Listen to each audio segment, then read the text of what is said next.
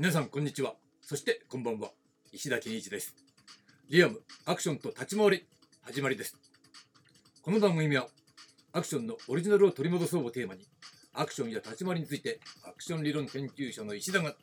他では聞けない話をお届けしています。どうぞお付き合いください。今週のテーマは立ち回りと自転車です。はいということで、えー月曜日ですね、えー早速なんですが実は今月末引っ越しをすることになりましてね。で今もう本当に準備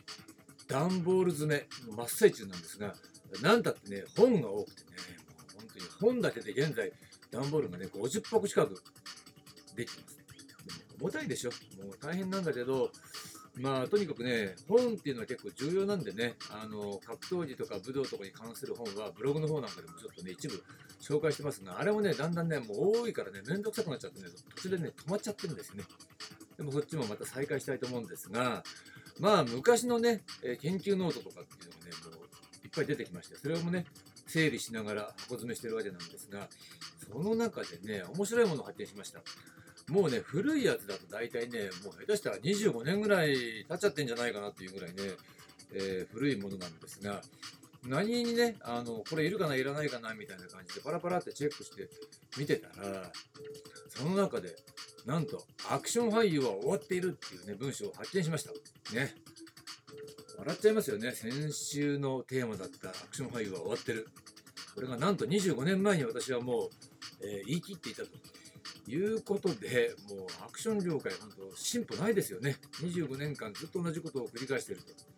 いうような、え感じもしないでもないと。いうわけなんですが、まあ、だからね、先に行けばいいんじゃないかということで、ね、新しいテーマを、えー提案したいということなんですがね、えーそして、立ち回りと自転車というのがね、今週のテーマなので、なんで立ち回りと自転車よ？って言うとね、まあ、先にちょっとね、ネタバラシ的に言ってしまいましょう。実は、立ち回りの上達過程っていうのは、自転車の上達上達過程、上達過程と、ほとんど同じであるべき。そういう話なんですね。で、そこのところに私が気がついたんで、ちょっと面白いからテーマとして取り上げてみました。はい。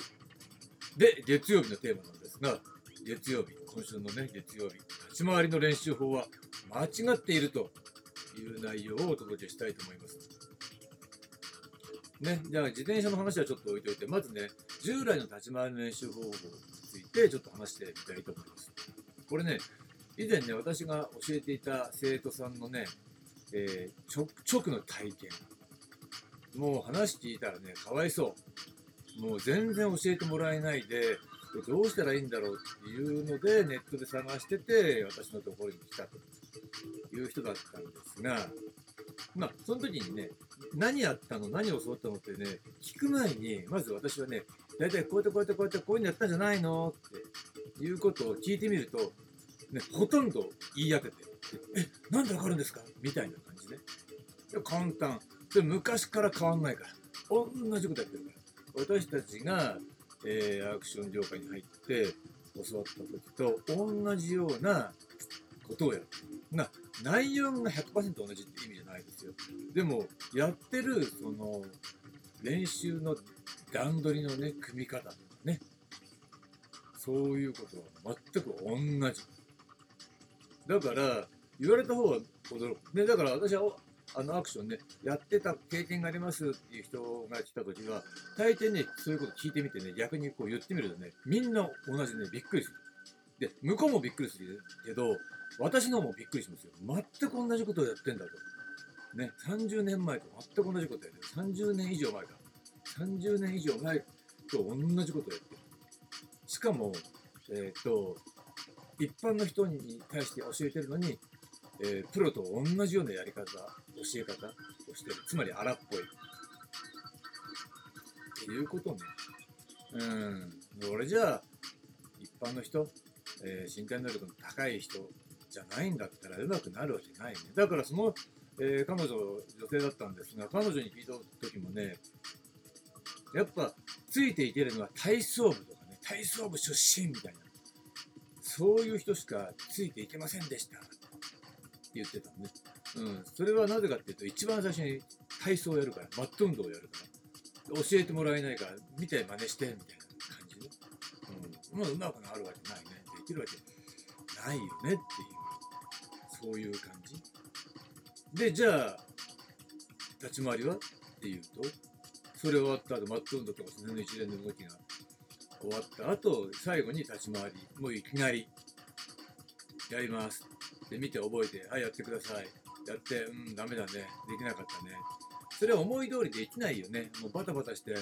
えー一生懸命覚えても本当動くだけで精一杯。でああうまくできませんでした。あいつみたいなね感じでベルコベルトコンベヤー的に流されてね。そんなことね。いい加減なことやってんですがえー、なんていうの？平たく言っちゃえば教えてる方がね頭使ってないのね、うん、だから、えーそれでいいと思っ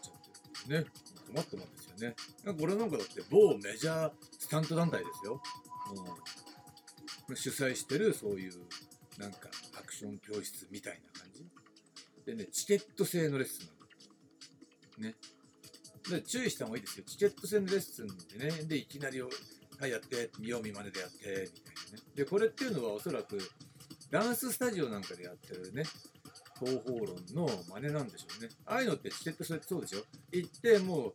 そこで、えー先生が「はい今日の振り付けはこんな感じです」つって振り付けやって覚えて「はいじゃあやりましょう」みたいな感じでね、うんでそれはさある程度基本ができてるところだったらいいんだけどこのチケット制にはチケット制のそういうね、えークラスの段階があったりするんだからね。でダンスっていうのは割と、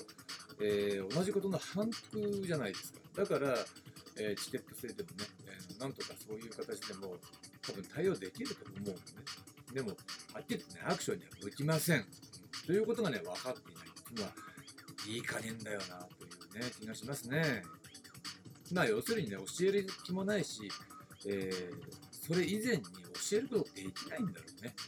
だけどなんか一つの収益の一つの柱としてそういうアクション教室もねあのやった方がいいだろうみたいな感じでやってる程度のことなの、うんだからまあはっきり言ってそういうのに引っかかんない方がいいですよっていうのはねアドバイスとしては本当に言いたいんだけどまあそんなとこばっかですよっていう気もしないでもないです。はいということで、えー今日のお話はここまでにしておきましょう。ありがとうございました。